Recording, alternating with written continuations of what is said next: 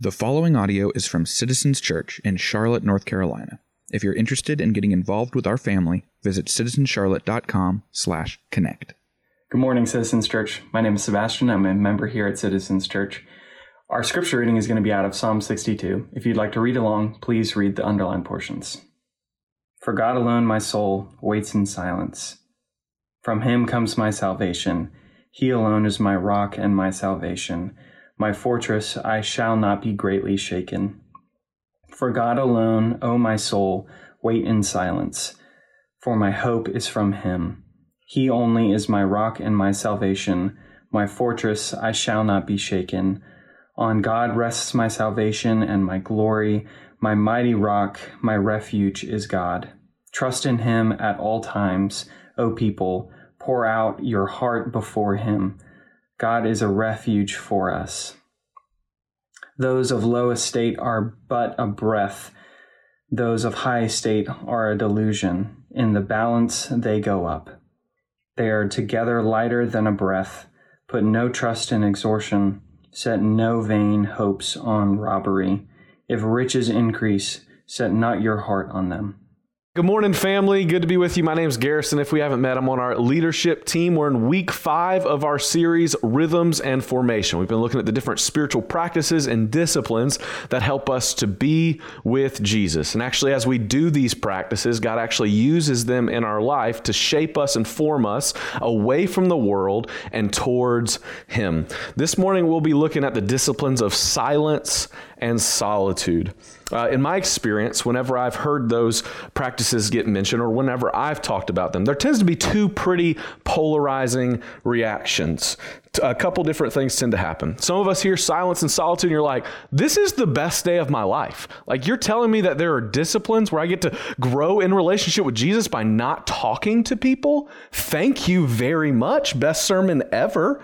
And others are like, this sounds like the worst thing you could possibly tell me to do. I have to sit in a room alone for an extended period of time. What are you doing? It tends to be pretty polarizing. Depending on your personality, you could either love it or hate it. So, up front, I just want to say this different spiritual practices in this series are going to present different difficulties for different people. We don't have to like all of them. Depending on your wiring and even your personality type, you may find these more difficult than others, and that's fine. But we have to be careful not to let our personality and preference determine our level of obedience or discipline in our walk with Jesus. You can't just say, I'm an extrovert, so I don't do silence or solitude. You can't just say, I mean, I'm an ENTP, seven wing six, I love fun. You know what's not fun? Being alone. I'm going to stick with the feasting because that's a good one.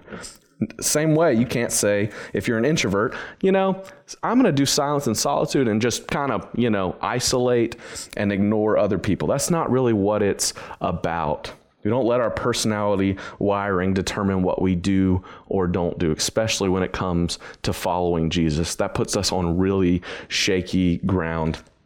And actually, even more than that, I would, I would argue that the reason that silence and solitude are polarizing is not just because we don't like them or do like them, it's actually because we don't quite understand them. We don't understand what Jesus is actually inviting us into. So that's where I just want to start this morning the invitation of silence and solitude. And that's this it's withdrawing from the routines of life to be still with God. Withdrawing from the routines of life to be still with God. Often in the scriptures, we get this invitation. We get reminded of our need to be silent and still before the Lord. One of those places is in Psalm 62. So if you got a Bible, you can open up there. We're going to go through it real quick. This is Psalm 62, verse 1.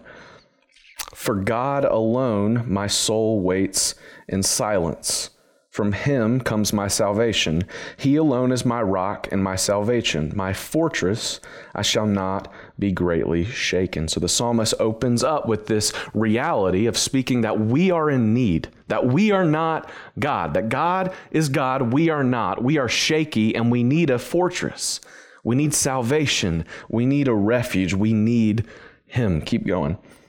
Verse 5 For God alone, O my soul, Wait in silence, for my hope is from him. He only is my rock and my salvation, my fortress. I shall not be shaken. The psalmist is repeating himself, right? He's telling his mind and with and with his actions he's telling his body that I need to wait before the Lord that I am not enough. I need him. He sees himself rightly and he sees God rightly. And he says that the response to doing this is waiting in silence before the Lord sitting still and quiet waiting on him He's placing his hope intentionally with his words and his actions in God. This is the response to him being his salvation, his hope, and his fortress. Finish out in verse 7. On God rests my salvation and my glory. My mighty rock, my refuge is God. Trust in him at all times. O people, pour out your heart before him, for God is a refuge for us. Our souls wait in silence for God. We seek God, we seek his voice in silence and solitude. We're saying this both with our words and our actions. And what we're saying is our lives are actually about him, that we need him. And not just that we need him, but we want him. That's what the psalmist is saying here that in light of the truth of who God is, that He's our salvation, that He's our rock, that He's our fortress, what do we do? We withdraw. We withdraw into His presence as a refuge and as a restoration and reset of what we value because our hope is in Him. Because of that, we wait. We wait in silence because there's something about the quiet. There's something about the slowness and the stillness and withdrawing from our routines and norms that's incredibly valuable to our spirits, to our souls, to our lives. We get alone and we get quiet to seek God, to align ourselves with what He says matters, and we actually get to reorient our lives around what He values. Now, the Psalms aren't the only place where, these, where we see this laid out, where we see this invitation. Nowhere do we see this more than in the life of Jesus. These verses were lived out in his life. He walked in silence and solitude regularly. There are times throughout the, the Gospels where we see Jesus frequently pulling away from the demands of his ministry to just get unhurried time with his Father. Let me just show you one example. Flip over to Matthew 14. Matthew 14, verse 13, a little setup for Matthew 14. We get uh, a little description of what happens to John the Baptist. So, John the Baptist uh, was Jesus' cousin, actually, and his whole life has been dedicated to going around and preaching that the Messiah is coming and that the Messiah is actually Jesus. He identifies him and he gets put to death. So, we, he gets imprisoned at the beginning of this chapter by King Herod. In an incredibly unfortunate turn of events, he gets beheaded for basically no reason. So that's the setup. Look at verse 13. Now, when Jesus heard this, he withdrew from there in a boat to a desolate place by himself. But when the crowds heard it, they followed him on foot from the towns. When he went ashore, he saw a great crowd, and he had compassion on them and healed their sick. Now, when it was evening, the disciples came to him and said, This is a desolate place, and the day is now over. Send the crowds away to go into the villages and buy food for themselves. So we see that what Jesus does once he hears the news of his cousin John the Baptist's death, he goes into the quiet. He goes into a desolate place, is how it says it, to be by himself, to grieve, to be with God in an unhurried way. But the crowds eventually find him as they do when he goes away. So he enters back in to his normal rhythms and to his ministry to care for these people, to show compassion to them. And then another problem comes up where we got 5,000 people here and we're in the middle of nowhere and it's dinner time. And what are we going to do? The disciples are like, hey, Jesus, we got to send these people away. We can't feed them. We have no money, man. What are we doing? And Jesus is like, you know, I'm Jesus. I got us. So he feeds the 5,000 with five loaves of bread and two fish, literally a kid's Lunchable, because, you know, he's Jesus, he does what he wants. Skip down to verse 2, see what comes next. And immediately he made the disciples get into the boat and go before him to the other side while he dismissed the crowds. And after he had dismissed the crowds, he went up on the mountain by himself to pray. When evening came, he was there alone. So you might think that Jesus is just an introvert here, right? You might be thinking, this is my type of guy. Like, he's just a little peopled out. It's getting him some me time, going back into solitude. Is that what happened, though? Is Jesus getting peopled out? Not really. What we're seeing here is the pace of Jesus' life. We're seeing his intentionally crafted pace of life. We see him withdraw after he hears the news of John the Baptist to be with God, and then he re enters into his normal routines to minister, to care, to, to do miracles for the people.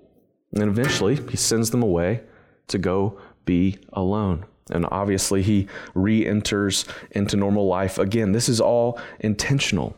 Just like with all of the other practices we talked about, we see a balance here. We see Sabbath and work, fasting and feasting, hearing from God and talking to God, solitude and silence, and togetherness and community. This is an intentional pace of life. This is the pace of life that Jesus is inviting us into in, in uh, places like Matthew 11, just a few chapters earlier. He says this Come to me, all who labor and are heavy laden, I will give you rest. Take my yoke upon you and learn from me, for I am gentle and lowly in heart, and you will find rest for your souls, for my yoke is easy and my burden is light. This is what silence and solitude are actually all about resting, being with God, being unhurried, getting away from our normal routines and rhythms.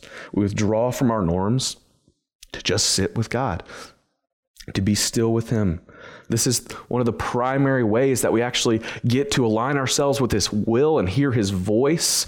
We find God as a refuge, and we also get to reset and see Him rightly and see what matters in our lives. We adjust the pacing of our lives with silence and solitude, and by withdrawing, we re engage later, just as Jesus Himself did. This is a beautiful and refreshing pace of life that we're invited into.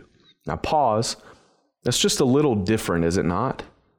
Is that just a little bit different from what our culture would say, how we should live our lives? I think it would fly in the face of our cultural norms. I don't want to assume anything about your life and what the pace of your life is like, but in general, this is uh, our, our, our culture goes in the opposite direction of what the Bible is inviting us into here. While we may even often feel the, the pull to slow down, where we feel pushed and uh, where we just feel overly busy and hurried and distracted, we, we just can't. We feel this push of our culture where we're just formed into these busy creatures that can't just find this right pace of life. We're very easily counterformed away from the slower, intentionally crafted pace of a life with Jesus. We ended up going towards busyness workism, distraction, and overstretching ourselves to our detriment. And I think the danger is that we tend to not even think of it as a problem. Just think, of course, I'm an adult now. Like, yeah, I've got too much on my plate. I got a lot of work to do. Yeah, what am I supposed to do? This is just a part of growing up. But in reality, though, what we're doing is we're valuing what our culture says we should value. And we value it because it entices our sinful hearts. That our hearts are already prone towards self reliance and self absorption and doing things without even a thought towards God. It entices us to rely only and always on ourselves and never on God. Our God becomes our calendar. We try to find refuge on our own. And we end up losing a grasp on what God's actually up to in our lives and what He's inviting us into. And honestly, we just kind of become okay with it. We just settle. Because withdrawing, slowing down, doing something different, it's just a little unrealistic. I just got a lot of things on my plate. In reality, this is not a schedule problem. It's not even a priority problem. It's a sin problem. Sin corrupts everything, including our pace of life and the rhythms of our lives. And specifically, I think there's two major ways that this happens. Two ways that we unconsciously get counterformed away from the invitation that Jesus gives us here. And those two things are noise and hurry. Noise and hurry. So, first one, noise. Our culture is just oversaturated with content and media. There's always something to watch, there's always something to listen to, and we're pretty much constantly always looking at our phones, watching something on Netflix or whatever other platform there is, because there's so many now, and listening to Spotify or podcasts or whatever else. And the stats don't lie either. Let me just read you a few. The average American watches five hours of TV a day. It's almost 2,000 hours a year. You also listen to three hours of music a day.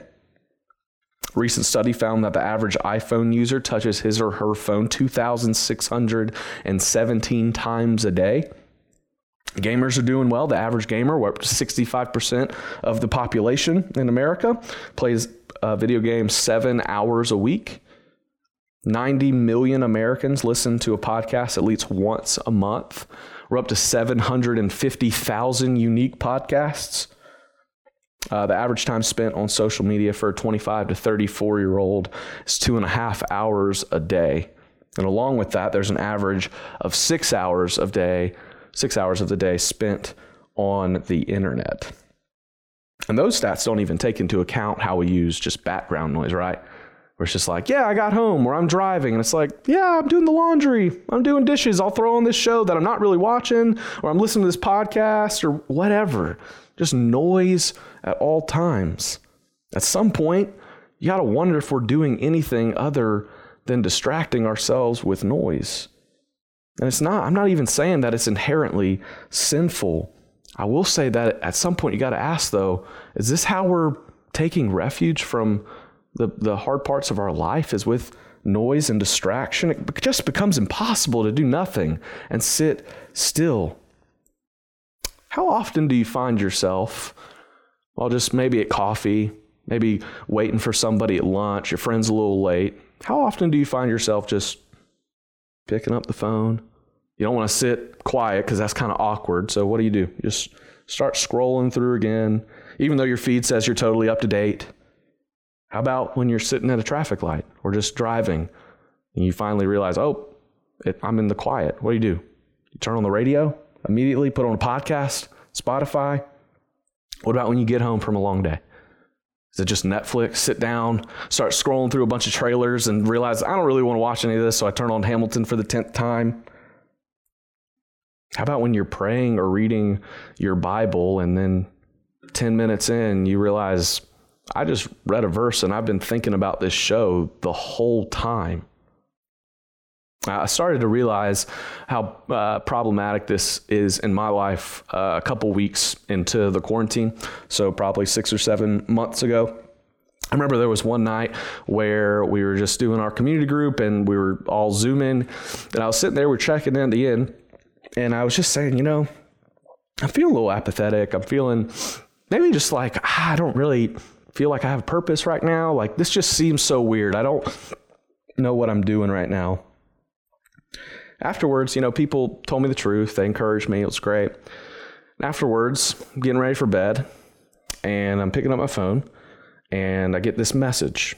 And it's that message that we all love to get, where it says, Garrison, your screen time, uh, your screen time report is in this week.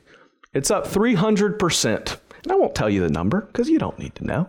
But here's the deal in that moment, after my iPhone shamed me I realized that my spiritual health is way more correlated to that number in that report than I thought it would be or wanted to be. And I think that's actually true for a lot of us. That our spiritual health is pretty related and correlated to how much time we're spending watching and listening. And it's not to say that all those things are inherently sinful, but the problem is what happens afterwards the imprint they leave on our minds and our hearts, where we're just still thinking and feeling the things that were happening when we were watching or listening. Uh, but we're not just consumed by the noise from devices or media. That's not the only place. Some of us are consumed by the noise that comes from those around us or even inside of our heads. I think many of us would find it difficult to live this pace that Jesus is talking about here just because we really don't like being alone, that it's uncomfortable, that we get afraid. We get really afraid when we're quiet and alone because we start to see what's actually going on inside of us. We're scared. We start to think, Am I missing out right now? And, and are people going to replace me or forget me? This is part of the reason that the quarantine was so hard for so many of us. You start to relive some past experiences that are uncomfortable and shameful. You maybe even start to think while you're alone, you start to replay things from your day or from your week where you're just kicking yourself over the things that you said or did, and you're just like, I sh- what am I doing? Our shame and the lies that we believe are, can be just as loud and as distracting as anything we hear or see or watch.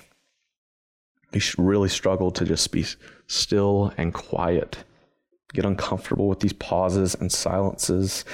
And we end up not being able to see where God's moving because we're just afraid to do it or too distracted to try. But Jesus actually invites us into something better than what noise offers us, and that's real refuge. By withdrawing into solitude and silence, you get intimacy with God. It's what your soul really needs is a refuge, closeness with the creator of the universe, with your Savior.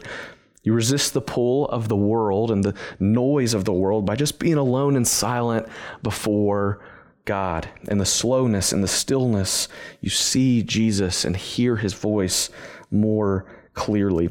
The way you start this is just small. You don't have to start with anything crazy. You don't have to go up on a mountain alone for a whole day and night. Just try to capture the minutes in between your meetings on your ride to work, or your downtime at home.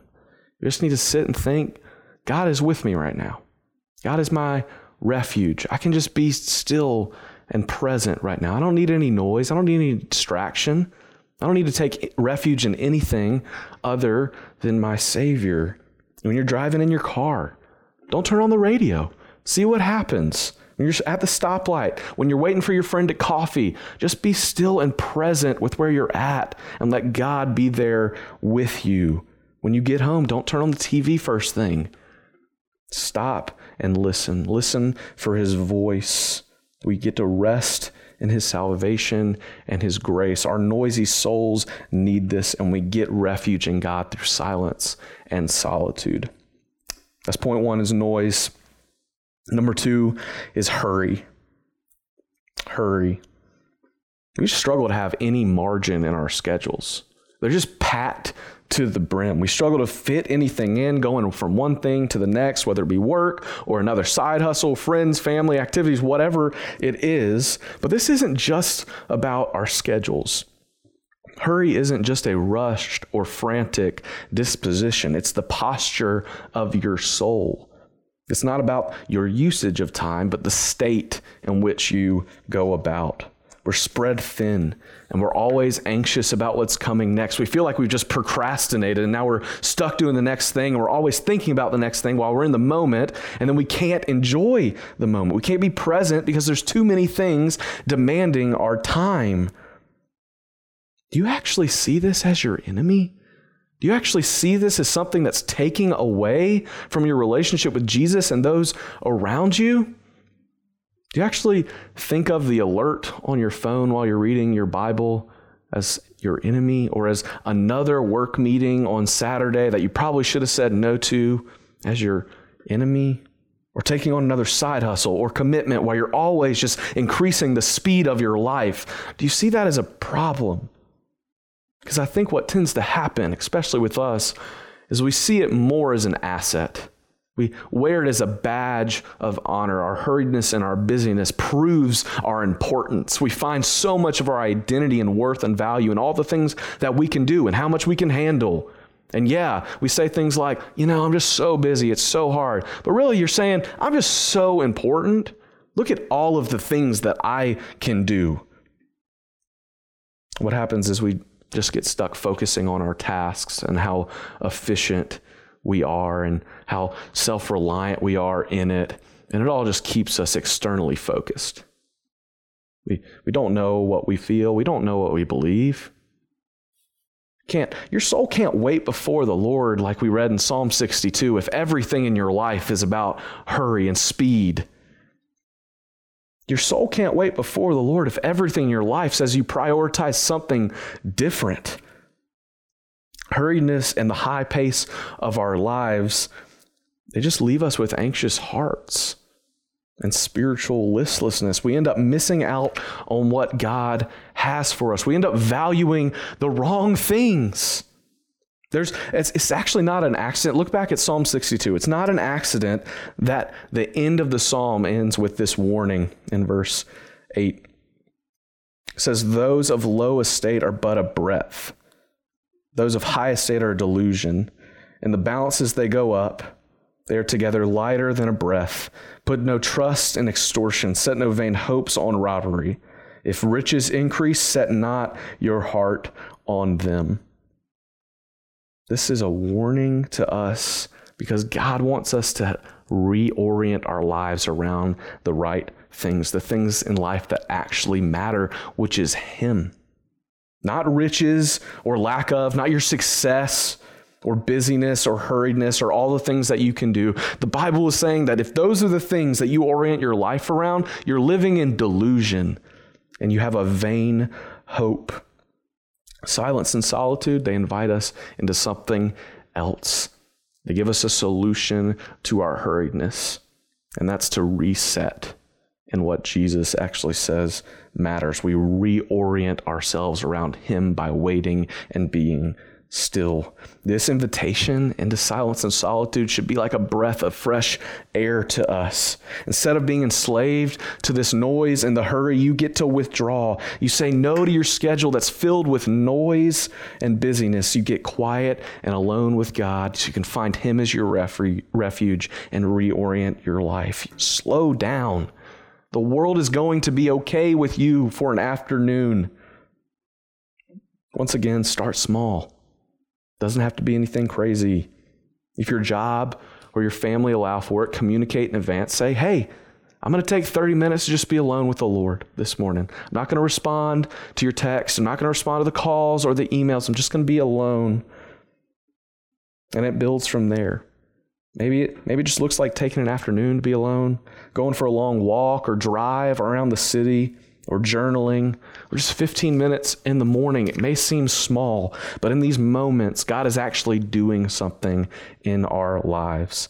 Theologian Dallas Willard said it, says it this way Solitude frees us, actually, the normal course of day to day human interaction lock us into patterns of feeling, thought, and action that are geared to a world set against God.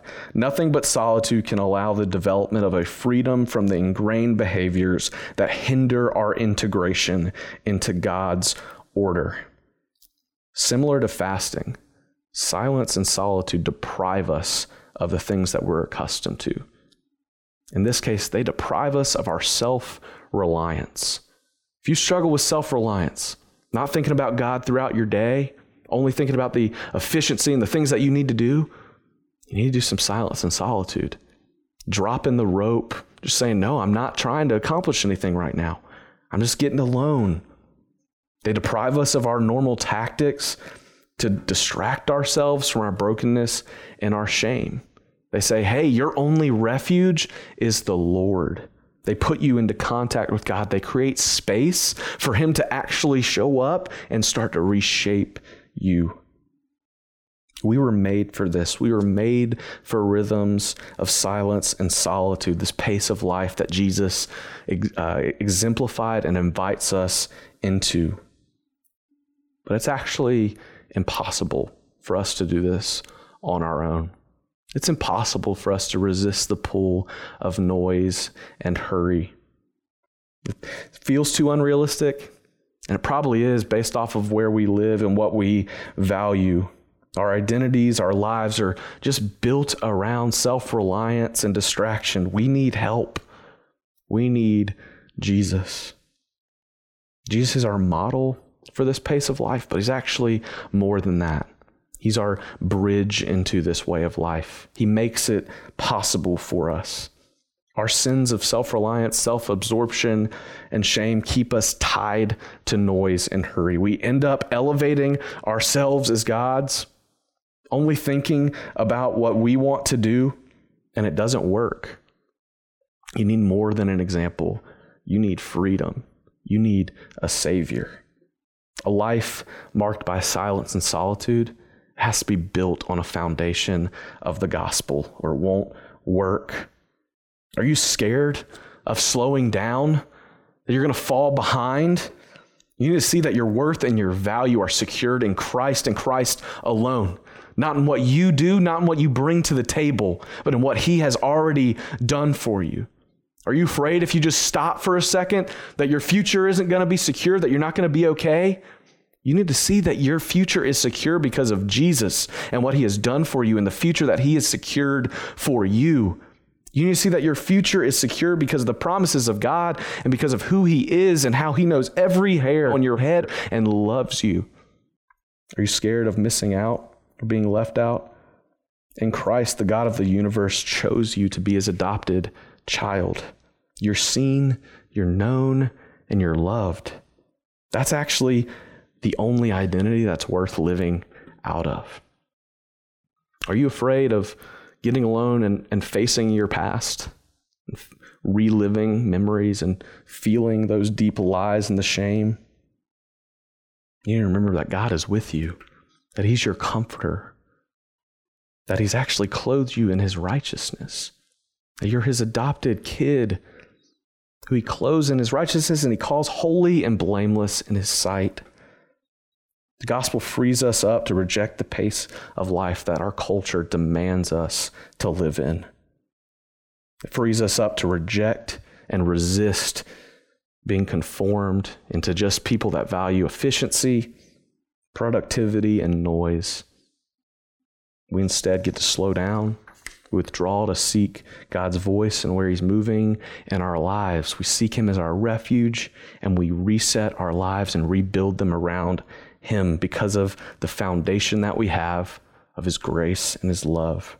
And as we do this, we actually repent. We repent from our self reliance, we repent from our self absorption. And what starts to happen is transformational. We become satisfied, we become connected to God. Silence and solitude are not spiritual luxuries that are reserved for the introverted. They are essential practices for every disciple of Jesus who wants to bring a transformational presence into their lives, into the lives of their family members, networks, and neighborhoods. They are essential practices for us. Let me pray for us.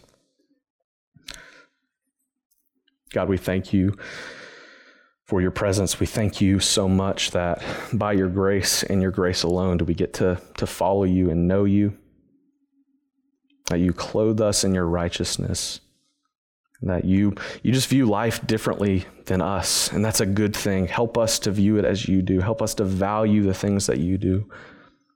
Help us to step into these practices this week into silence and solitude. We pray that they would break a lot of our chains to, to our noise and to hurriedness and that they would slow us down in a way where we actually see you and encounter you Pray, God, that you would use it to reshape us and form us into the people that you desire us to be. In your name, amen.